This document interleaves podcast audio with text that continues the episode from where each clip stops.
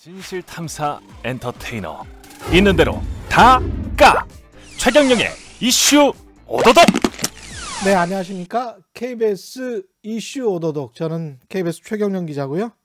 대선 시기가 빨라지고 있습니다. 오늘은 야권 대선 주자들 관련해서 여러 가지 이야기 나눠볼 텐데, 유명하신 분이죠. 공간과 논쟁 정책센터 연구소장 하시다가 지금은 대구 카톨릭 대학교 특임 교수로, 네, 7월부터 임명받았습니다. 예, 장성철 특임 교수님 나오셨습니다. 안녕하십니까. 반갑습니다. 예. 대구 카톨릭 대는 어떤 인연으로 가시게 된 겁니까? 그, 그 총장님께서 아. 이제 뭐 TV에서 나와서 평론하는 음. 분을 특임 교수로 좀 영입을 하려고 계획을 세우셨던 모양이에요. 예. 그래서 보수 쪽 인사 한 명, 아, 진보 쪽 인사 한명 예. 이렇게 해서 이번에 7월 달에 두 분을 이제 특임 교수로 이제 초빙을 하셨습니다. 잘 됐네요. 대구 카톨릭 대 캠퍼스도 좋고 네. 제가 가봤는데 좋더라고요. 학생들도 뭐 저는 다음 주에 처음 가요. 임명 아, 그. 임명장 받으러. 네. 예 가서 저도 한번 특강을 한 적이 있습니다. 사실 저 한번 와주십시오. 대구 카톨릭 대에서 예 이 윤석열 총장 이야기 하기 전에 네. 방금 전에 속보로 뜬 게 있어서 네. 최재형 전 감사원장이 사 퇴 17일 만에 국민의힘에 그냥 입당을 하셨네요. 네. 이거 아주 전격적인 것 같아요. 예. 며칠 전에 권영세 인재영입 위원장 음. 이분을 만나서 여러 가지 얘기를 나누셨고 권영세 의원이 하루속히 좀 입당하는 것이 어떻겠느냐라고 하는 것에 최재형 전 감사원장은 어떤 것이 나라를 음. 위하고 당을 위한 길인지 한번 생각해 보겠다라고 예. 하셨는데 거의 한 이틀 만에 전격적으로 결심하셨어요. 저는 잘한 일이다라고 말씀드립니다. 잘했다. 잘한 판단이에요. 이렇게 되면 어떻게 보면 당 안에서 어떤 입지를 굳힐 수 있는 시간이 훨씬 더 길어지는 거 아닙니까? 윤 총장에 비해서? 그렇죠. 저는 국민의힘이라는 플랫폼을 음. 최재형 원장이 전격적으로 자신의 둥지로 삼으려고 했던 이유가 두 가지라고 봐요. 예. 하나는 지지 세력이 없어요. 그렇죠. 예를 들면은 윤석열 전 총장 같은 경우에 6월 29일 날 정치 참여 선언을 할 때 국민의힘의 의원들이 대략 25분이 참여를 했어요. 음. 그리고 계속 전화하고 식사하면서 자신의 지지 세력을 넓혀가고 있는데 예. 현재까지 최재형 전 감사원장은 본격적으로 지지를 하- 하겠다. 최재형 감사원장을 지지하겠다라는 의원이 아무도 없어요. 음. 그렇다면 지지 세력을 넓혀가야 된다라는 네. 차원의 문제와 또 하나는 지지율이 지금 윤석열 전 총장에 비해서는 상당히 낮잖아요. 그렇죠. 그냥 뭐 그냥 희망이 있다 음. 이 정도 꿈나무 이 정도 수준인데 예. 이 지지율을 넓힐 높이려면 음. 지지 세력을 등에 업고 그 지지 세력을 통해서 지지율을 높이는 수밖에 없다라고 판단한 것 같습니다. 예. 결론적으로 말씀드리면 전격적인 저런 입당 선언은 상당히 음. 정무적으로 잘 판단하신 사항이다라고 말씀드려요. 마이크를 조금만 더 가까이 대주시면 예, 훨씬 더 잘 들릴 것 같습니다. 네. 관련해서 어떻게 보면 이제 반문의 상징성은 윤석열 전 총장보다 좀 떨어지는 게 사실이기 때문에 많이 떨어지죠. 예. 그런 의미에서 빨리 국민의힘에 가서 그런 어떤 반문 연대랄까요? 거기에 중심축은 여전히 이제 국민의 힘에 있으니까. 그러니까 최재형 감사원장이 예. 7월 달이나 8월 초까지 시급히 해결해야 될 문제가 있어요. 음. 그러니까 예를 들면 예. 대략 국민의힘 국회의원 중에서 10분 정도가 저는 최재형 감사원장을 지지합니다라고 같이 모여서 하든 아니면 세력화. 한두 분씩 지지 선언이 계속 나오든 이렇게 어 국민의힘 의원들도 최재형 감사원장을 지지하는구나 그렇지. 라는 음. 그런 인식을 국민들께 줘야 되고요. 예. 또 하나는 하루속히 두 자리 숫자 지지율을 그렇겠죠. 높여야 돼요. 10% 이상 지지율을 높이면은 그래 윤석열 전 총장뿐만이 아니라 음. 대안으로 최재형 전 감사원장도 있네라고 갑자기 이런 분이 확산될 거예요. 그렇죠. 그렇다면은 윤석열 전 총장과 최재형 감사원장의 이 쌍두마차의 대결 경쟁이 더 큰 시너지 효과를 나타낼 것이다라고 그렇죠. 보여집니다. 국민의힘 같은 경우는 좀 안심되는 측면도 있고 윤석열 리스크도 있고 민주당도 마찬가지로 뭐 이재명 리스크가 있기 때문에 맞아요. 그러면 2등으로 누가 10% 이상이 확 되느냐. 그렇죠. 두 근데. 지금 저는 좀 이해가 안 되는 게 최재형 전 감사원장 정치 시작한 지 뭐 얼마 되지도 않았는데 그렇죠. 5% 이상의 유의미한 어떤 득표 지지율이 나온단 말이죠. 네. 근데 오랫동안 정치하신 분들 유승민, 원희룡 왜, 왜 이러는 겁니까? 이- 이해를 못 하겠어요. 정당 지지율은 그렇게 높은데. 그러니까 이런 것 같아요. 예. 뭐냐면 그분들은 한 번씩 평가를 받았던 분들. 그러니까 음. 홍준표 전 대표, 예. 유승민 전 의원. 지난 2017년도에 대선 출마 한 번 해봤잖아요. 그렇죠. 그때 그분들이, 그러니까 국민들이 그분들에 대해서 아 이분이 대통령 감일까? 음. 이분들을 통해서 정권 교체할 수 있을까? 과연 이재명, 이낙연 저 여권의 경쟁자들과 대결했을 때 이길 수 있을까? 그런 생각에 회의감을 좀 갖고 있는 것 같아요. 신선한 게 없구나. 그렇죠. 예. 이미 한 번 판정을 받았다. 예. 그러니까 음식점에 비유하면요. 아, 한 번 좀 잘 되다가 아, 저 집 갔더니 음식이 맛이 없어. 예. 어, 종업원들도 불친절해. 음. 아, 그리고 좀 음식점 자체가 좀 지저분한 것 같아. 그래서 외면하는 음. 그런 음식점의 형태가 돼버렸다. 예. 그래서 윤석열, 최재형이라는 이 새로운 음식점이 새로운 메뉴를 개발해서 국민들, 고객들의 마음을 끌고 있거든요. 음. 그러니까 여기서 얼마나 이제 맛있는 음식을 내놓고 친절하게 하느냐는 최재형, 윤석열 이 두 분의 개인 플레이에 달려 있다라고 보여져요. 근데 이제 또 고민이 윤석열 전 총장의 지금 지지율은 어떻게 보세요? 지금 하방 여- 추세죠. 하향 추세인 게 맞는 거죠, 이게? 맞죠. 예. 그냥 각종 지표를 보면 예. 본인의 개인적인 그런 지지율도 하락을 하고 있고 음. 양자 대결을 붙여봤을 때도 하락을 해서 그렇죠. 뭐 이재명 지사가 이기는 여론조사도 나오고 어제 뭐 이낙연에게 예, 어제 어떤 여론조사 보니까 이낙연 대표한테 지는 걸로 나왔거든요. 예. 흐름상으로 보면 일단은 안 좋은 흐름을 탔다라고 보여져요. 음. 저는 되게 좀 위험하다고 생각하는 게 뭐냐면 예.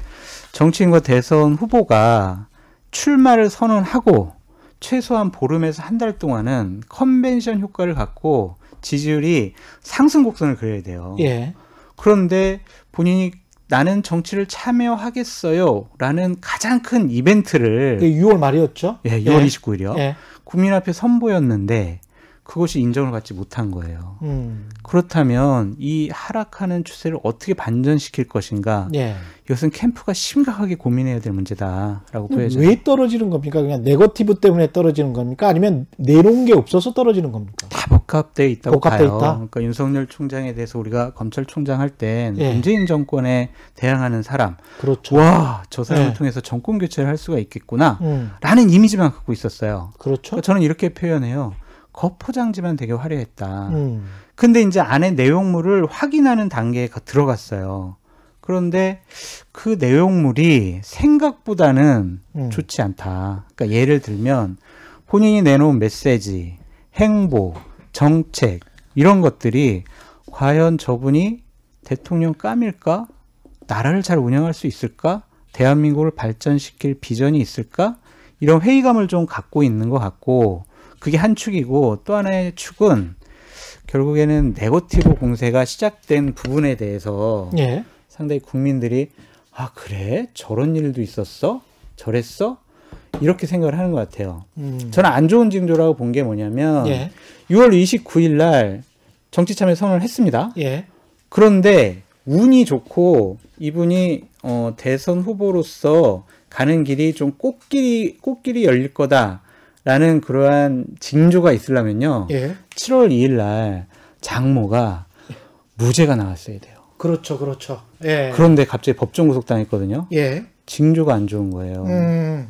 그리고 윤석열 전 총장이 공정, 법치, 정의 이런 걸 내세웠는데 장모의 죄질이 좀 안 좋아요. 그 프레임에 다시 지금 들어가 버리는 거죠. 그렇죠. 예. 당신은 공정해? 당신은 정의로워? 음. 이런 물음에 되게 공, 공공하게 답변할 수밖에 없다라는 생각이 듭니다. 좀 저런 것도 있었어 중에서 가장 지금 뭐랄까요 꺼림칙한 것은 뭡니까?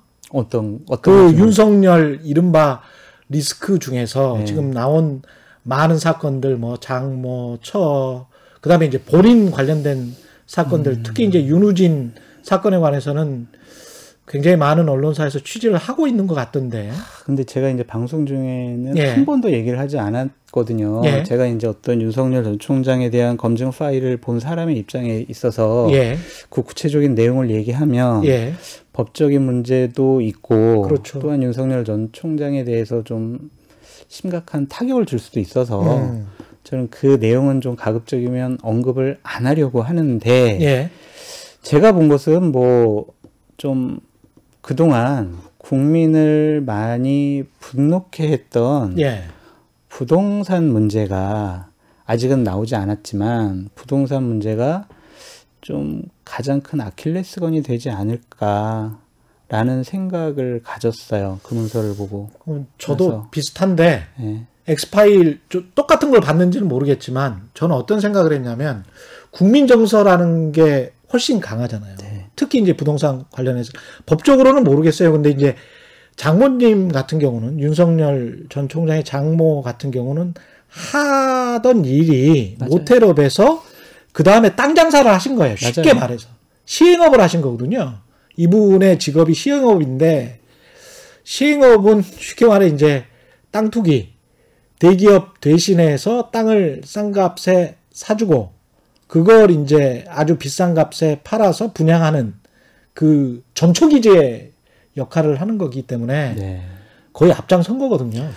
그러니까 이제 이런 거죠. 예. 어, 나는 법적으로 문제 없어. 우리 장모님도 법적으로 문제 없어. 그런데 정치권은요. 도덕적으로, 윤리적으로, 정치적으로 문제가 있으면 더 크게 문제가 될 수가 있어요. 정서죠, 정서. 예. 예.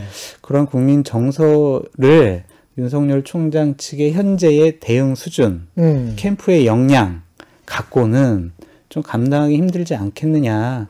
그래서 저는 지금이라도 늦지 않았다. 예. 제대로 그런 것들을 좀 대응할 수 있는 전문가들과 함께 대선 준비를 하셔야 된다라는 음. 그런 생각이 들어요. 근데 왜 국민의힘에 들어가는 걸 그렇게 미적미적하고 그 다음에 김종인 전 위원장, 김종인 전 위원장이 들어오면 만약에 그 캠프에 들어가면 김종인 전 위원장이 다 휘저버릴 것 같아서 그런 건가요? 왜 그런 건가요? 그런데 국민의힘 입당 안 하는 거는 예. 이런 것 같아요. 어, 나는 이미 야권의 대선 후보로 거의 결정된 거나 다름이 없어. 아, 그러고 국민의힘의 지지층은 결국엔 나를 지지할 수밖에 없어. 그렇다면 내가 할 일은 뭐야? 외곽에 있으면서 중도층을 내가 견인하는 게 내, 나의 가장 큰 임무야. 예. 그리고 합리적인 진보층, 문재인 정권에 대해서 좀 비판적인 진보층까지도 내가 견인해내는 게 나의 목적이고 내가 할 일이야. 예. 그래서 내가 압도적인 정권 교체를 하겠어. 네. 라는 화두를 던졌잖아요. 그렇죠. 그 뜻이 뭐냐면 국민의힘 지지층 플러스 중도층, 합리적인 진보층까지 엮겠다는 거예요. 음. 그래서 대략 그 캠프의 사람들하고 좀 얘기를 해봤더니 뭐 70% 정도의 득표율로 압도적으로 정권 교체를 하겠다 이런 식의 얘기를 하더라고요. 예? 70%? 그래서 제가 그게 이제 한 달 전쯤이에요. 그러니까 한달 전에 윤석열 총장이 좀 지지율이 높을 때 꿈을 그- 꾸고 있는데. 그게 그게 가능하겠냐. 예. 그래서 판타지에 나오는 소설 같은 얘기다. 예. 그렇게 얘기를 해줬는데 그거에 대한 환상에서 아직도 잘 못 깨어나는 것 같다라는 생각이 들고 그래서 그 말을 한 거군요. 압도적인 지지율로 정권 교체를 하더라도 압도적인 그거예요. 지지율로 해야 된다. 그거예요. 그게 70%예요? 네. 그리고 김종인 어. 위원장 만나는 거에 대해서는 솔직히 이해를 못 하겠어요. 예. 왜냐하면 4월 7일 날 이제 재보궐선거 끝나고 나서 음. 윤석열 총장이 전화해서 아유 위원장님 고생하셨습니다. 제가 한번 저녁 모시겠습니다.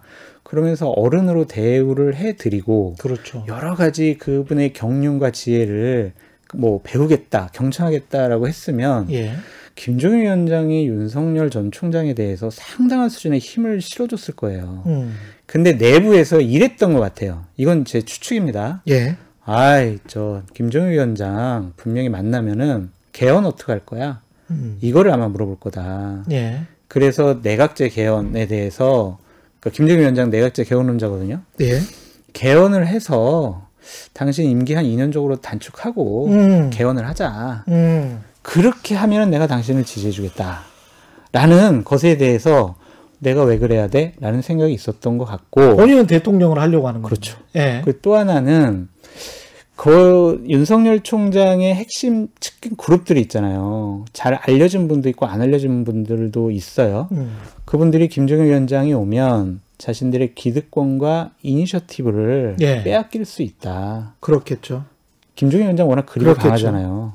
근데 그 모여 있는 분들이 과거에 국민의힘 이전에 뭐 자유한국당에 좀 우파적인 색태가 있는 분들이 모여 있- 있어서 그런 건지 아니면 윤석열 전 총장의 생각이 원래 좀 어, 더 우- 생각보다 우파한 건지 중도 확장 전략을 본인이 한다고는 하지만 관련된 메시지는 안 나온 것 같거든요. 아니 그러니까 이게 예. 뭐, 뭐 과거에 인연이 있던 사람이든 아니면 정치권에 있었던 사람이든 아니면 예. 국민의힘에 관계했던 사람이든 이게 중요한 게 아니라요. 지금 그 분들은 지지율에 취해 있어요.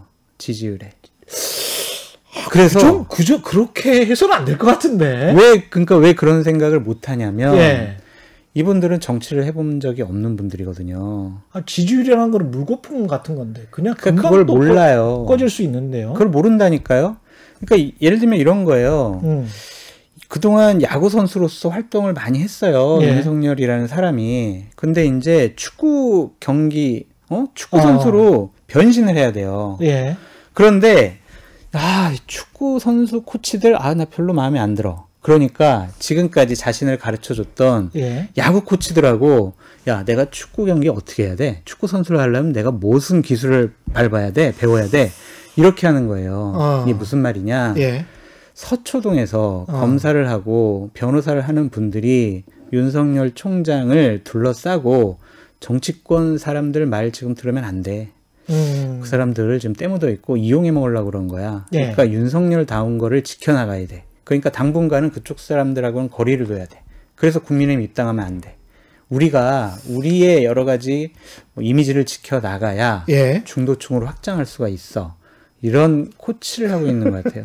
근데 메시지는 사실은 국민의힘 이준석 대표 저도 몇 번 인터뷰를 해봤습니다만 이준석 대표보다 더 오른쪽에 있는 거는 사실인 것 같거든요. 제가 보기엔. 그리고 그러니까 그분의 예. 기본적인 생각이 예. 자유민주주의 시장 경제 체제예요. 음. 그 프리드만 교수가 쓴 밀턴 프리드만 예. 예. Free to Choose라고 예. 뭐 자유의 선택, 선택할 자유 예. 이 책에 무척 감명을 많이 받으셨다 고 그러더라고요. 그래서 예. 그분이 하는 얘기를 들어보면 예. 이 책에 기반한 게 맞아요. 그렇기 때문에 음. 그분의 사상과 뭐 지향점은 보수 쪽을 향할 수밖에 없어요. 기본적인 생각이 그러니까. 근데 이게 이제 100년 정도, 200년 정도 된 생각인데 사실은 맞아요. 밀턴 프리드만의 생각이 맞아요. 아니고 노동 계약을. 할 때 자유 계약을 우리가 하기 때문에 자유롭게만 인간을 놔두면 그렇죠.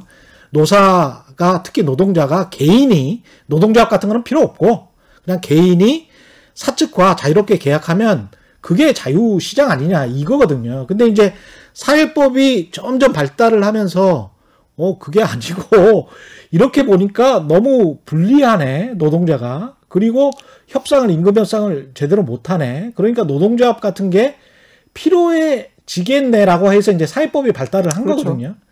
근데 이 상황 자체를 선택할 자유로 따져버리면 요새 이제 요새가 아니죠. 수십 년 동안 서구에서 진행되어 온 선택하지 못하는 자들의 자유.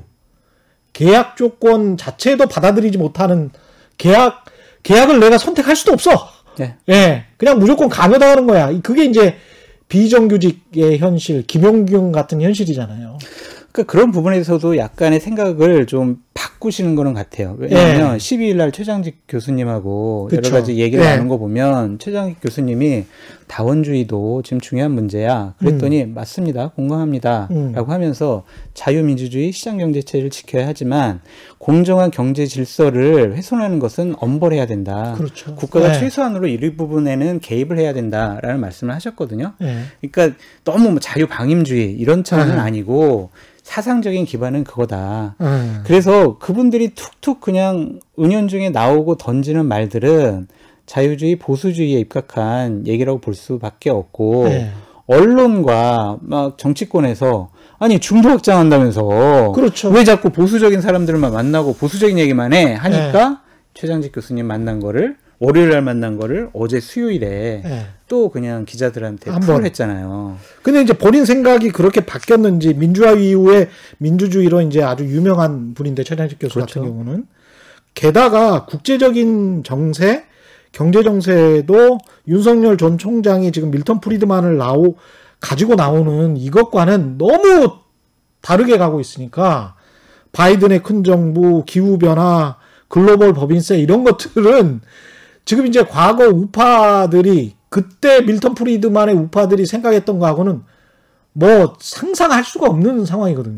그러니까 아직 예. 그 윤석열 총장이 이 대한민국을 어떻게 이끌어가야 되느냐, 어떠한 예. 이념적인 지향점을 가져야 되느냐라는 것에 대해서 명확하게 다 밝히진 않았어요. 그렇죠. 우리가 그냥 최장직 교수님과의 얘기, 그냥 다른 분과 만났을 때 그냥 언뜻 언뜻 보여지는 여러 가지 워딩, 음. 단어, 문장만 가지고 우리가 판단할 수는 없고 요 부분은 앞으로 좀 밝힐 기회가 있지 않을까? 그걸 보고 그러니까요. 판단했으면 좋겠다라는 예. 생각이 듭니다. 이 부분들은 공부를 조금 더 많이 해야 돼요. 많이. 예. 아니 왜냐- 근데 왜냐면 그- 국제 교류 조류하고도 너무 지금 동떨어진 아니 이야기를 하니까 그 예. 그 저 윤석열 후보를 이제 후보라고 할게요. 예. 예후보 등록했으니까 윤석열 후보를 개인적으로 만난 분들은 음. 어마어마하게 호평을 해요. 정말 그렇다고 또 그러대요. 정말 예. 유쾌하고 음. 말도 많이 하시고 사상적인 깊이도 좀 정말 깊이가 있고 예. 생각의 지향점 방향 이런 것도 올바르다. 인터뷰를 해봐야 되겠는데. 예. 하, 이제 조금 언론에 나오고 음. 이제 공식적인 자리에 나오면 좀 긴장하시는 것 같아요. 아. 그러니까 생각을 정리해서 말하는 것이 아직 정치적인 용어로 바꿔서 맞아요, 맞아요. 얘기하는 거 좀 부족한 것 같다. 그때 출마 선언에서도 약간 맞아요. 떨었어요. 맞아요. 예. 그 기자들과 일문 읽다 보면은 만연체로 이게 음. 무슨 말 하는지 저는 솔직히 모르겠더라고요. 그래서 어. 저는 그거 보고도 좀 실망을 한 부분이 있거든요. 예. 어, 내가 얘기 듣고 기대했던 윤 총장 스마트한 윤 총장이 아니다라고 예. 생각을 했었는데 예.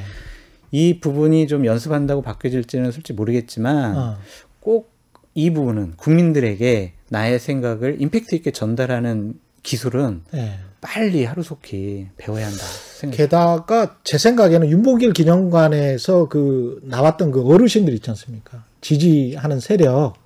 그러니까 박근혜 전 대통령 그때 후보 시절에 그 홍사덕 그 돌아가신 홍사덕 의원님이 그런 말씀하셨잖아요.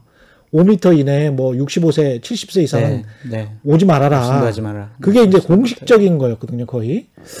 근데 어, 그 과거의 태극기 부대를 연상시키는 그런 연세 분들의 굉장히 큰 목소리가 많이 들리고 영상에 그게 보이니까 이분들을 어, 지지하는 세력이 누군가에 관한 진짜 중도 어, 탈진보 세력들이 그게 고민스러울 것 같아요.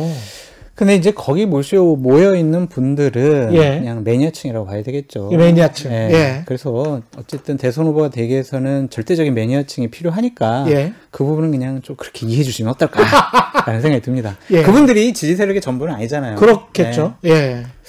이 이동훈 음, 전 대변인 네, 저 잘 알아요. 예. 저랑도 잘 알아요. 친하세요? 옛날에 친했는데 지금은 잘하는 정도? 예. 최근에는 못 만나봤고 그냥 연락만 했어요. 이게 어떻게 하다 보니까 이동훈 사실은 뭐 이진동 네. 그다음에 신재민 여기가 한국일보 사실은 사이로 라인들이거든요. 맞아요. 예, 과거에 맞아요. 사회부장, 네. 시경캡 이 vice 했었어요. 네. 예? 이진동은 캡을 하고 네. 다 지금 어떤 정치권에 지금 들어와 아니, 이진동 기자는 뭐 정치권이 아니 아니죠. 뭐 예. 언론사를 하고 예. 계시지만 그런데 하여간 유명한 분들입니다. 네. 예, 굉장히 유명한 분들인데 이동훈 그 전 대변인이 갑자기 이런 이야기를 한 거예요. 여권 인사로부터 뭔가 내가 정치 공작을 받았다. 그러니까 여권, 정권, 사람 이라는 예. 표현을 썼죠. 이건 뭡니까? 저도 솔직히 잘 모르겠어요. 이거를 예. 우리가 그냥 추측만 가지고 음. 상상만 가지고 말하기에는 상당히 어려운 부분인 것 같아요. 예. 그러니까 예를 들면 정권의 사람, 어 경찰과 조율이 끝났어. 그냥 예. 와이를 치자. 이 정도의 사람이라면 정말 청와대 핵심이거나 아니면은 민주당의 당직자로서 중요한 역할을 맡고 계신 분이나 가능하지 않겠어요? 그렇죠. 근데 그것도 가능할까요? 현재 이런 사회에서? 그 하지만 어쨌든 그 정도 레벨이 돼야 되는데 음. 만약에 나중에 이동훈 기자가 얘기를 했어요. 근데 진짜 여권 언저리에 있는 사람 수준이 그냥 찾아와서 편하게 야 그냥 뭐 농담처럼 음. 이런 식으로 얘기를 했다고 하면 이건 이동훈 기자가 상당히 우스워질 수 있거든요. 그러니까 거기다가 이제 저 뭐 들려오는 이야기가 언론인 출신 정치인이라 그랬잖아요. 그것도 그냥 어느 한 언론에서 그런 식으로 보도를 했더라고요. 예. 네? 언론인 출신 정치인. 근데 제가 아까 한국일보 사회부 라인을 이야기를 했는데 거기에서 진짜 정치인은 신재민밖에 없거든. 아니, 신재민은 여권 인사가 아니거든. 아니 근데 그 정도 수준 가지고 이게 가능하지 않죠. 예. 그래서 윤석열 총장 측은 이런 식으로 얘기를 하죠. 어이구 이동훈 기자가 음. 예. 괜한 소리를 할 사람이 아니다. 이것은 공작이다. 하지만 가로 열고 사실이라면 사실이라면. 이렇게 하잖아요. 예. 저도 이동훈 기자가 그냥 허튼 소리를 했다고 생각하진 않아요. 어. 기자를 오래 했고 예. 정치적인 감각도 뛰어나고 정치부에 한 10년 이상 있었거든요. 예. 본인이 저 얘기를 하면 어느 정도 수준 사람이라는 것을 본인 스스로 느낄 거 아니에요. 그렇겠죠. 그러니까 곧 육하 원칙에 의해서 뭔가를 이름을 밝혀야 된다. 그 부분을 좀 지켜보고 다시 한번 얘기했으면 좋겠다라고 그래겠죠. 말씀드리고 싶어요. 윤석열 전 그러니까 윤석열 대변인 할때 네. 이게 잘린 겁니까? 나온 겁니까? 뭐 어떻게 된 겁니까? 왜왜 그렇게 된 겁니까? 사실은. 지금 이게요. 예. 그러니까 그냥 그만두겠다고 일신상의 사유로 그만두겠다라고 한 것은 맞는 것 같은데 그건 경찰 수사 때문에 그랬던 겁니까? 그렇죠. 그렇죠? 그런데 예. 제가 이제 나중에 지나서 알아보니까 윤석열 총장 측도 알고 있었다. 알고 있었다. 네, 알고 있어서 몰랐을 리는 없었을 것 같아요. 그렇죠. 예. 알고 있어서 그냥 그만둔다고 하길래 아. 그래 그냥 그래 그만둬라 이런 식이었다라고 저는 얘기를 들었어요. 그렇구나. 네. 저는 사실은 이동훈 전 대변인이랑 인터뷰를 한번 해봤잖아요. 네. 근데 인터뷰를 하고 제 판단으로는 대변인 감은 아니다라고 음. 생각했습니다. 왜냐하면 방송에 안 맞는다. 음, 그러니까 신문사 기자 출신이기 때문에 방송을 모르시더라고. 그래서 방송에 적합한 이야기와 그리고 형식, 그 다음에 톤, 뭐 이런 것들이 전혀 맞지를 않아요. 그러니까 어찌 보면 이동훈 예. 기자 같은 경우에는 정치부 기자를 오래 했고 음. 권력 내밀한 거를 들여다 봤어요. 예. 그러니까 박근혜 이명박 정권 때 예. 권력 핵심에 계셨던 분들과 되게 친분 관계가 깊어요. 아, 그래서 제 생각은 뭐였냐면 예. 대변인보다는 공보를 총괄을 참고. 하거나 예, 예. 아니면 전략 기획 맞아, 쪽에 맞아. 일을 했었으면 훨씬 낫지 그래, 않았을까? 맞아요. 그런 생각이 들더라고요. 예, 그런 묵기예요. 예. 제가 보기에도 어, 대변인은 아니다. 그런 의미에서 보면 지금 들어와 있는 세력이 그렇게 크지는 않은 것 같아요. 캠프요? 예, 캠프에. 하, 제가 캠프 얘기를 다 들었는데 예. 뭐 얘기하기는 좀 그렇고 제가 한 가지만 좀 문제 제기를 할게요. 음. 그러니까 이게 자꾸 제가 윤석열 총장 측에 대해서 좀 많이 알고 있어서 네. 비판을 하는 것처럼 막 들리기도 하는데 저는 예. 시간이 아직 있으니까 빨리 제가 얘기하는 것들을 수정을 그렇죠. 했으면 예. 좋겠다. 예. 그래서 대안 대응을 잘했으면 좋겠다라는 차원에서 말씀드려요. 이석준 전 차관이 네. 국무조정 실장이 실장. 예. 캠프에 지금 총괄하는 역할을 하고 있습니다. 음. 처음에는 어 당신이 나의 정책을 좀 총괄해줘라고 음. 영입을 했어요. 예. 근데 저는 그것도 적절하지 않은 선택이라고 봐요. 어. 그분 되게 능력 있고 좋은 분이거든요. 예. 사람도 좋고 능력도 뛰어나요. 그런데 그분은 기재부에서 제2차관을 하고 국무조정실장을 했어요. 그랬죠. 그 역할이 뭐냐면은 각 부처에서 올라오는 여러 가지 정책들 예산들을 깎는 자리예요. 그렇죠. 이거 그렇죠. 하지 마. 예. 어 이건 이건 안 돼. 어. 이런 자리거든요. 예. 캠프의 정책 총괄할 분은요 치고 나가야 돼요. 새로운 정책을 만들어 가지고 음. 자 우리 국민들 이런 거 원하니까 지금까지 이런 정책 없었지만 이런 정책 우리 만들어 가지고 치고 나가자. 그래서 국민들한테 한번 어필해 보자. 이런 식으로 공격적인 사람이 캠프에 정책 총괄을 해야 되는데 이분은 이건 안 돼, 저건 안 돼. 이런 스타일이거든요. 정리하는 스타일이에요. 그러네. 그것이 캠프의 정책 총괄로서 어울리지 않다라는 생각이고 또 하나는 이렇게 상황이 지나다 보니까 캠프가 잘 안 돌아가요. 예. 그래서 윤석열 총장이 그러면 당신이 캠프 총괄도 해줘 라고 해서 정책 플러스 캠프 총괄을 하게 됐어요. 예. 이분 정치 안 해봤어요. 정책 전문가예요. 그러네요. 이분이 어떻게 정무적인 판단이 요하는 캠프에 총괄을 해요. 사람이 잘못된 부족한. 거야. 지금 사람이 부족해요. 사람이 부족한 건지 예. 많은 사람이 가고 싶어 하는데 안 쓰는 건지, 안 쓰는 건지. 저는 후자 쪽이 더 많다고 생각을 하는 사람인데 아. 그러니까 오랫동안 안 왔던 분들만 쓰는 건가요? 글쎄요 그것까지 내밀하게는 제가 예. 잘 모르겠지만 이러한 음, 뭐 선택 그다음에 음. 업무 조정을 보면 제대로 사람을 못 쓰신다라는 걱정이 있어요. 그러고 보니까 윤석열 표 핵심 정책이 뭔지 비전이 뭔지를 예. 모르겠습니다. 아니 뭐 그거는 네. 아직 뭐 정치 참여 선언하고 뭐 한 얼마나 됐나요? 한 보름 됐나? 그러니까 그거는 좀 지켜볼 문제인데 음, 우리가 보면 알잖아요. 야 저분 정말 잘 갔네. 제대로 역할을 음. 하겠네라는 것과 왜 저분 능력 있는데 왜 저 역할을 맡았지? 저건 잘 안 맞는 건데 투수해야 될 사람인데 갑자기 음. 사 4번 타자를 시키면 예, 그게 어떻게 되겠습니까? 그러니까요. 그런 측면에서는 참 정치라는 게 내공이 필요한데 박근혜 전 후보를 내가 제가 계속 언급하는 게 한강옥 영입했잖아요. 네. 이런 것들 그런 게 이제 사실은 민주당 입장에서는 타격이 크거든. 그 정치적인 상상력을 예. 실현한 거잖아요. 예. 거기다 이제 대통합 위원장을 맡겨버리니까 맞습니다. 그런 것들이 이제 명분도 있고 뭐 물론 나중에 다 잘 됐다는 거는 아니지만 하여간 정치적인 전략으로는 꽤 뛰어났다는 거죠. 그때는. 근데 이제 그런 게 안 보이니까. 안타까워요. 예. 그런 측면에서 중도를 확장하려면 그런 어떤 생각을 해야 될 것 같은데. 그리고 이런 부분이 있어요. 예. 우리가 어떤 특정 후보를 지지하는 거는 음. 그 사람의 정책과 이념과 신념 이런 것도 중요한 문제지만 음. 누가 윤석열과 함께해? 라는 것을 보고 지지할 수가 있잖아요. 예. 자, 윤석열의 외교는 누가 해? 경제는 누가 해? 전략 기획은 누가 해? 그렇습니다. 세력이 굉장히 중요합니다. 그렇습니다. 예. 복지는 누가 해? 이런 것을 보고 와 윤석열 총장 옆에 정말 유능한 사람들이 붙어 있구나. 음. 저 사람들에게 나라를 맡길 수 있네.라고 우리가 그걸 보고 판단하잖아요. 그렇죠. 예. 근데 지금 캠프에 대해서 알려진 분들이 없어요. 그러니까 이석준 뭐 총괄실장 네. 수준 대변인 공보 네. 담당 그 다음에 일부 변호사, 유명 변호사. 네. 예. 네거티브 대응 팀장 예. 다른 분들이 어떤 분들이 전략 기획을 하고 일정을 하고 메시지를 하고 우리가 몰라요. 몰라요. 다섯 팀인가 있다는데 모르겠어. 팀장들 주진우 변호사 빼고는 네. 팀장이 알려진 사람이 없어. 몰라요. 그러니까 예를 예. 들면은 이낙연 후보나 이재명 지사 같은 경우에는 저는 캠프에 이런 분들과 함께 합니다 하면서 캠프의 조직들을 쫙 국민들한테 발표를 그렇습니다. 했어요. 예. 그걸 보고 우리가 또 판단을 하는 건데 지지율 1등이 나오는 윤석열 총장은 누구와 함께 하는지 아직 우리가 알 수가 없어요. 음. 저는 이것을 되게 우려스럽게 보는 이유가 뭐냐면 예.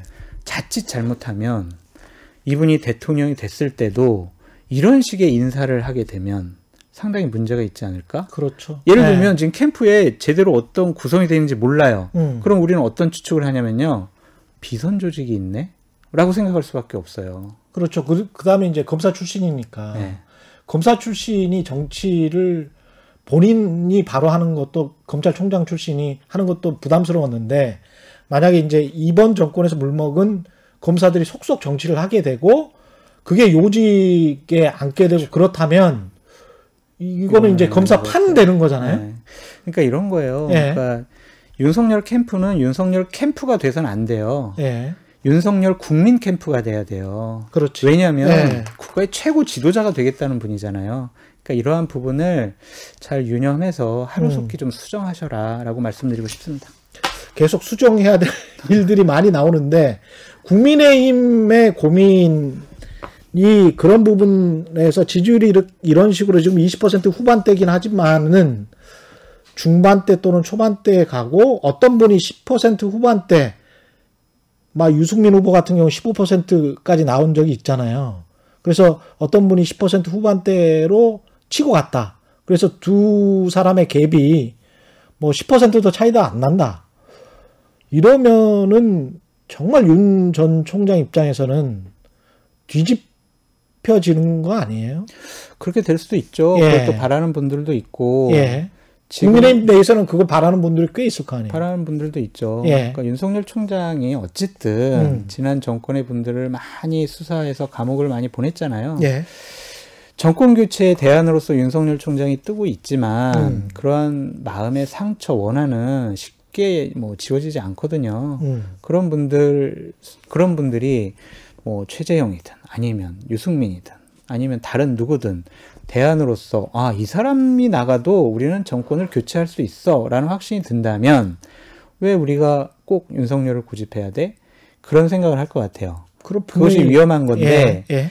그 위험한 포인트를 저는 어떻게 보냐면 20대 퍼센트 초반으로 지지율이 하락하는 순간 음, 윤석열 총장은 회복 탄력성이 없는 지지율이기 때문에 음. 이거 상당히 위험해 보인다.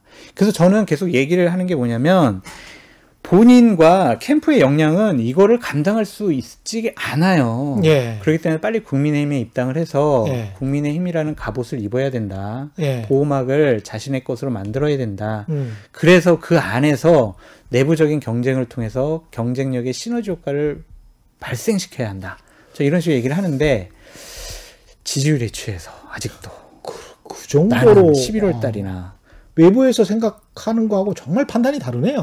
그러니까 야구 선수 하던 사람들이 축구 경기를 잘 모르잖아요. 그러니까 서초동에 있는 사람들은 여의도의 생리를 잘 몰라요. 그냥 서초동에 있는 사람들은 여의도에 있는 사람들 저것들 어? 돈, 먹, 돈 먹고 어디서 예. 어? 뭐 얻어먹고 말로 먹고 사는 인간들 네? 뭐 잡아내야 될 사람 뭐 예. 잘못한 거 없나? 쟤네들은 경계해야 돼. 이런 생각을 좀 갖고 있지 않을까라는 생각 들어요. 그런 측면에서 봤을 때는 윈지 코리아 컨설팅의 박시영 대표가 그런 이야기를 했던데 너무 지지율이 빨리 빠지면 안 된다. 그래야 지극히 민주당의 입장에서 예. 바라보는 시각이죠. 오히려 윤석열로 쭉 가져가는 게 민주당으로서는 유리하다 그런 생각인 건가요? 그러니까? 두드려 팰 게 많다 한마디로 공격할 포인트가 너무 많다. 음, 아주 그냥 뭐 이것저것 툭툭 검증과 관련해서 네거티브 공세를 하면 음, 그냥 그거 해명하다 날셀 것 같다. 어? 그걸 어떻게 또 해명을 할 거냐. 국민 정서법이 있는데 예, 국민 감정을 건드려 놓은 문제가 법적으로 문제 없어요. 아, 장모 일과 저는 다릅니다. 음, 뭐 결혼하기 전에 발생했던 내가 어떻게 책임집니까? 이런 해명 가지고는 해명이 안 될 거다라는 생각 때문이죠. 이준석 근데 하다 보니까 어떻게 윤석열 총장 비판만 하는데요. 이게 어떻게 다음에 저기 네. 이재명 지사 비판이나 이재명 지사 비판 할 때 저좀 예. 보여주세요. 지금 지금 그러면 하고 가세요. 많아요. 하고 가세요. 그러면 예? 예, 아 이게 짧은 시간에 안 돼요. 예, 아 좀 길게 해야 됩니까? 그러니까 예를 들면은 어, 윤석열 총장의 의혹은 한 대략 한 해명된 것도 있고 안 된 거 있는데 대략 예. 한 20가지라면 예, 이재명 지사는 한 30여 가지가 된다. 그래서 특집 시간 한번 마련해 주시면 아 30까지 된다. 제대로 한번 털고 가겠습니다. 알겠습니다. 그 나와서 한번 이야기를 해주시고요. 당 이야기를 좀 해야 될 것 같은데 네. 이준석 당 대표의 리더십에 관해서 이것도 이준석 리스크 이야기 하시는 분들 많잖아요. 여가부 폐지, 뭐 통일부 폐지 가다가 그 전국민 재난지원금 합의 이거 가지고 굉장히 좀 곤욕을 치렀는데 그 전에 또 불모 통신과의 인터뷰도 사실은 좀 중국에 대해서 현명하지는 못했던 것 같- 같아요. 단어 선택이 좀 부적절한 면이 예. 있는 것 같고요. 전제 조건들을 몇 가지 말씀을 드릴게요. 예. 이준석 체제가 무너지면은요, 예. 국민의힘 이거는 난장판 됩니다. 내년 더 이상 음. 못 치릅니다. 이준석 체제 무너지면 또 비대위 체제로 가야 돼요. 비대위 체제로 어떻게 대선을 치릅니까? 그러네. 그리고 이준석 체제가 무너지면은요, 이준석 때문에 지지를 했던 20대, 30대의 사람들이 그러네. 야 국민의힘 야 이준석을 저렇게 쫓아내? 답이 없네. 네. 뭐 이렇게 역시 국민의힘 네. 이렇게 되는 거구나. 아, 저, 저 당은 안 되겠다. 아, 아. 관심 가져보려고 했는데, 안 되겠네. 그러네. 라고 외면할 거예요. 이준석 체제는 지켜져야 한다라는 게 저의 소신이고, 그거 맞는 것 같은데. 예. 예, 국민의힘 입장에서는 예. 여러 이제 중진 의원들이 내부적인 비판보다는 이준석 대표가 어, 대표적인 대표의 역할을 잘 해나갈 수 있도록 음. 다독이고 조언을 해야 된다. 그래서 저는 김기현 원내대표가 되게 현명한 일을 하셨다라는 생각이 들어요. 예. 송영길 대표랑 회의를 하고 난 다음에 밤에 9시에 회의를 통해서 그건 아니야. 이건 그렇게 얘기하면 안 돼. 라고 다시 입장을 내게 했고, 다음날 화요일 날 아침에 원내 대책 회의를 통해서 비공개 회의 때, 저기 여기 계신 의원님들, 이준석 대표 흔들지 말아라. 비판하면 안 된다. 우리 지금 이순, 이준석 대표 체제로 가야 한다. 음. 그러니까 우리가 잘할 수 있도록 격려해야지 내부적으로 이렇게 공격하면 안 된다라고 하면서 예. 다 독였어요. 만약에 정말 나는 이준석 싫어. 이준석 쫓아내고 내가 비대위원장 할 거야 라는 원내대표였으면 먼저 치고 나왔을 거예요. 아니, 원내대표가 해야 될 이런 재난지원금과 같은 정책 합의를 어떻게 당대표가 해? 나랑 상의도 없이 그걸 또 발표했어? 나 가만 안 있을래. 이런 식으로 싸우는 모습 보였으면요. 음. 당 지금 난장판 됐어요. 근데 김기현 대표가 역시 경륜 있게 잘 다루겠다라는 생각이 들고 생각해 보니까 그러네. 원내 대표끼리 합의해야 되는 사안인데. 아, 그럼요. 예. 그리고 이준석 대표가 저는 좀 건의하고 싶은 게 있는 게말 예. 좀 줄였으면 좋겠어요. 말 좀. 말을 많이 하면요 예. 실수할 수밖에 없어요. 그렇죠, 그렇죠. 꼬투리 잡힐 수밖에 없어요. 예. 근데 지난 10년 동안 본인이 평론가의 길을 음. 걸어와서 너무 이제 말을 많이 하고 싶고 국민의힘 음. 내가 바꿔야 돼라는 강박관념이 있는 것 같아요. 예. 그래서 각종 모든 현안에 대해서 본인의 의견을 너무 가감 없이 얘기를 해요. 근데 이 딜레마인 것 같습니다. 이준석의 개인 플레이로 국민의힘이 좀 플러스가 되는 측면도 있고, 있어요. 예. 말을 만약에. 줄여버리고 국민의힘이 뭐 황보승이 대변인이나 원내대변 인이 이야기를 해버린다면, 그 다음에 원내대표가 이야기를 한다면 달라진 게 뭐지? 그러니까 이렇게 생각할 수도 있고. 제가 얘기하는 건 뭐냐면 아직도 인터뷰를 많이 하잖아요. 그 우리랑은 정말 많이 하죠. 하루에 기본적으로 세네 개를 해요. 예. 당 대표는요 공식석상에서 예. 본인의 얘기를 충분히 할 수 있는 공식적인 자리가 있잖아요. 최고위원 회의. 그렇죠, 그렇죠. 그때 얘기를 하면 돼요. 음. 되게 정제된 얘기를 정말 어, 당에 갈등과 혼란을 불러일으키지 않을 정제된 얘기를 그때 하면 되는 거예요. 음. 그러고 대략 뭐 일주일에 한 번, 두 번 정도 언론에 나가서 좀 뒤에 내막 얘기를 좀 해주면 되는데 매일 하루에 세네 개씩 나가면서 그냥 각종 모든 현안에 대해서 본인의 얘기를 가감없이 얘기를 하고 예. 여가부 폐지해야 됩니다. 제 소신이에요. 근데 뭐 당에서 논의 한번 해보겠습니다. 이렇게 얘기하면 안 된다니까요. 말을 줄이셔라. 어. 라는 게 저의 첫 번째 부탁입니다. 말을 많이 하면 예. 당대표로서의 말의 예. 권위도 땅에 떨어져요. 한 두 가지만 더 질문을 할게요. 아, 시간이 당, 벌써 당내 예 당내 후보 중에서는 만약에 윤석열이나 최재형이 진다면 누가 뭐랄까요 그 좀 유리한 고지를 지금 점하고 있다 이렇게 보세요. 직설적으로 말씀드려도 예, 윤석열, 최재형 이분들이 만약에 무너지게 되면은 예, 국민의힘에서는 대선 후보 내는 게 과연 의미가 있을까라는 생각이 들어요. 예, 그러니까 예를 들면은 지금 그 두 분이 빠지고 예. 당내에서 경선을 치른다면 홍준표 전 대표 가장 유리해요. 아 그래요? 아니면 지금 지지율로도 봐보세요. 어, 어떤 거는 한 12%도 나올 때도 있고. 예, 예. 지금 국민의힘에 소속된 의원들 후보 중에서는 가장 높게 나오거든요. 음, 과연 홍준표 전 대표가 대선 후보가 됐을 때 정권 교체를 할 수 있을까? 한 번 더 저는 자신이 없어요. 저도 나가서 아, 내가 홍준표 대표 찍어야지. 그런 생각을 하기가 쉽지가 않을 것 같아요. 저는 정권 교체를 너무 바라는 사람이거든요. 뉴페이스가 필요하다.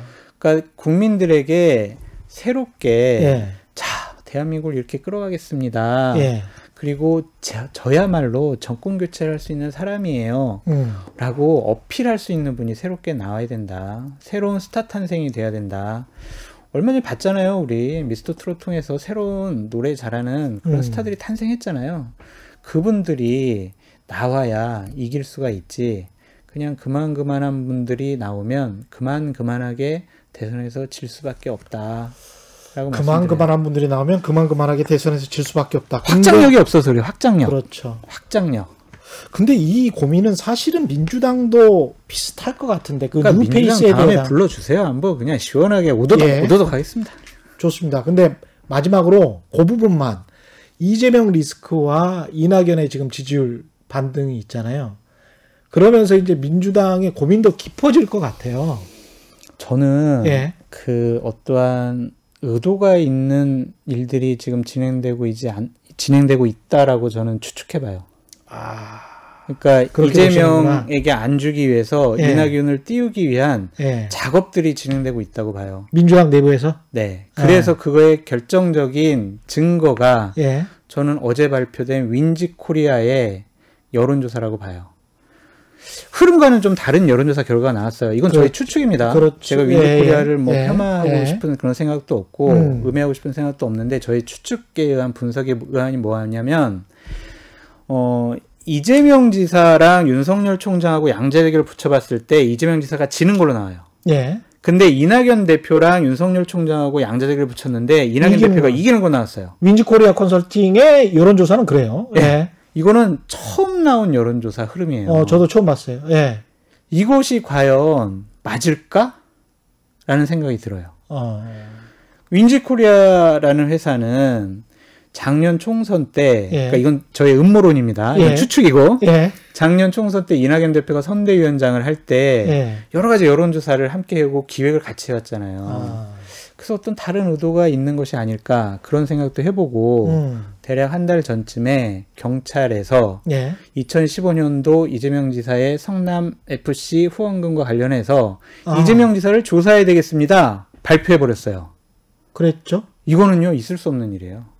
2015년도에 일, 있었던 일이고 그렇죠. 그동안 여러 가지 해명도 됐고 예. 그런데 여권의 대권 후보 지지율 1등을 나오는 사람을 예. 경찰이 어 과거에 이러한 뭐 부정과 비리가 있는 것 같으니 조사하겠습니다라고 공개적으로 발표했단 말이에요. 그래 그, 그 기사 뜬금없긴 했어요. 이거는 어떠한 권력의 용인 개입이 없이는 경찰 단독 플레이가 좀 불가능하다고 스스로 추측을 해요. 이것도 추측. 재밌네. 그러니까 이런 것들을 좀 맞춰보면 그리고 재밌네. 예. 하나가 더 있어요. 음. 전 삼각편대라고 생각을 하는데 음. 친문의 핵심 세력들이 이재명 되면 진짜 우리 죽어. 완전히 그냥 우리 친문 세력들 다 날라가. 그러니까 음. 무조건 안 돼. 음. 이재명 안 되게 해야 돼. 이렇게 해서 이낙연 대표에게 다 지금 거의 표현이 저속해서 죄송합니다. 예. 몰빵 수준으로 몰려 있어요. 그럼 국회 내 의원들 말씀하시는 의원들입니다. 그러니까 이러한 것들을 좀 보면 제가 모르는 다른 일들도 벌어지고 있을 거예요. 음. 그런 것들을 보면 확실히 좀 권력은 음. 좀 이낙연 대표를 좀 띄우려고 하는 것이 아니냐라는 생각을 갖고 있고 예. 제 추측과 분석이 맞다면 앞으로 한두 달 안에 예. 이재명 지사와 관련된 어떠한 다른 법적인 조치가 취해질 수도 있다고 봐요. 우리가 모르는 예. 그러니까 예를 들면 예. 어떠한 시민단체나 뭐 어디를 통해서 이재명 지사가 경기도지사 할 때요 이러한 부정직한 일을 저질렀어요. 이거 검찰이나 경찰에서 조사해 주세요. 라고 고발 고소를 해요. 그러고 거기서 검찰이나 경찰에서 조사를 해요. 영수처에서 하거나. 어. 그러면서 피사실 공표 조금씩 흘려요. 어 이런 좀 혐의가 있는 것 같아요. 그러니까 이런 일들이 벌어지게 되면 어. 이것은 권력 차원에서 어떤 다른 일들이 벌어지고 있지 않을까라고 제가 상상 속에서 소설을 써봤습니다. 흥미진진. 근데 이제 그런 식으로 가면은 뭐랄까요? 민주당은 대권을 잡을 수 있을까? 뭐 이런 생각도 드네요. 어떻게 보면 적전 분열일 수도 있는 건데. 그러니까 예를 들면 또 이럴 수도 있죠. 예. 아니 뭐 윤석열 총장도 지지율 떨어지고 예. 국민의 후보도 지지율 별로 안 나와. 예. 그러면 우리가 한번 다자 걸어보자. 타자 대결 나가도 이길 수 있어. 뭐 예를 들면 이재명 기사가 내가 후보가 안 될 것 같아. 아. 그럼 나는 탈당해서 나 독자 노선 걸을 거야. 어, 민주당은 좋아 다자 구도면 우리도 이길 수 있어. 예. 그래서 양자 대결이 아니라 다자 대결의 대선도 예. 우리가 한번 시험지에 놓고 상상을 해봤으면 좋겠다라고 말씀드려요. 피도 눈물도 없고 정치는 정말 잔혹해요. 잔혹하죠. 절, 예, 절대 하면 안 돼요. 네, 절대로 하지 마십시오. 예. 저는, 예, 저는 절대 하지 않습니다. 예, 저도 안 하고 예. 저 이제 학생들 가르치기로 예. 그렇게 결심을 한 겁니다. 잘하셨습니다. 예, 교육계에서 언론계에서 굳건히 자리를 지키고 있겠습니다. 예, 최경의 이슈 오더도 지금까지 장성철 대구 카톨릭대학교 특임 교수와 말씀 나눴습니다. 고맙습니다. 감사합니다. 예, 단단한 껍질에 단단한 껍질에 쌓여 있는 궁금한 이슈를 들고 다음 시간에 다시 돌아오겠습니다. 고맙습니다.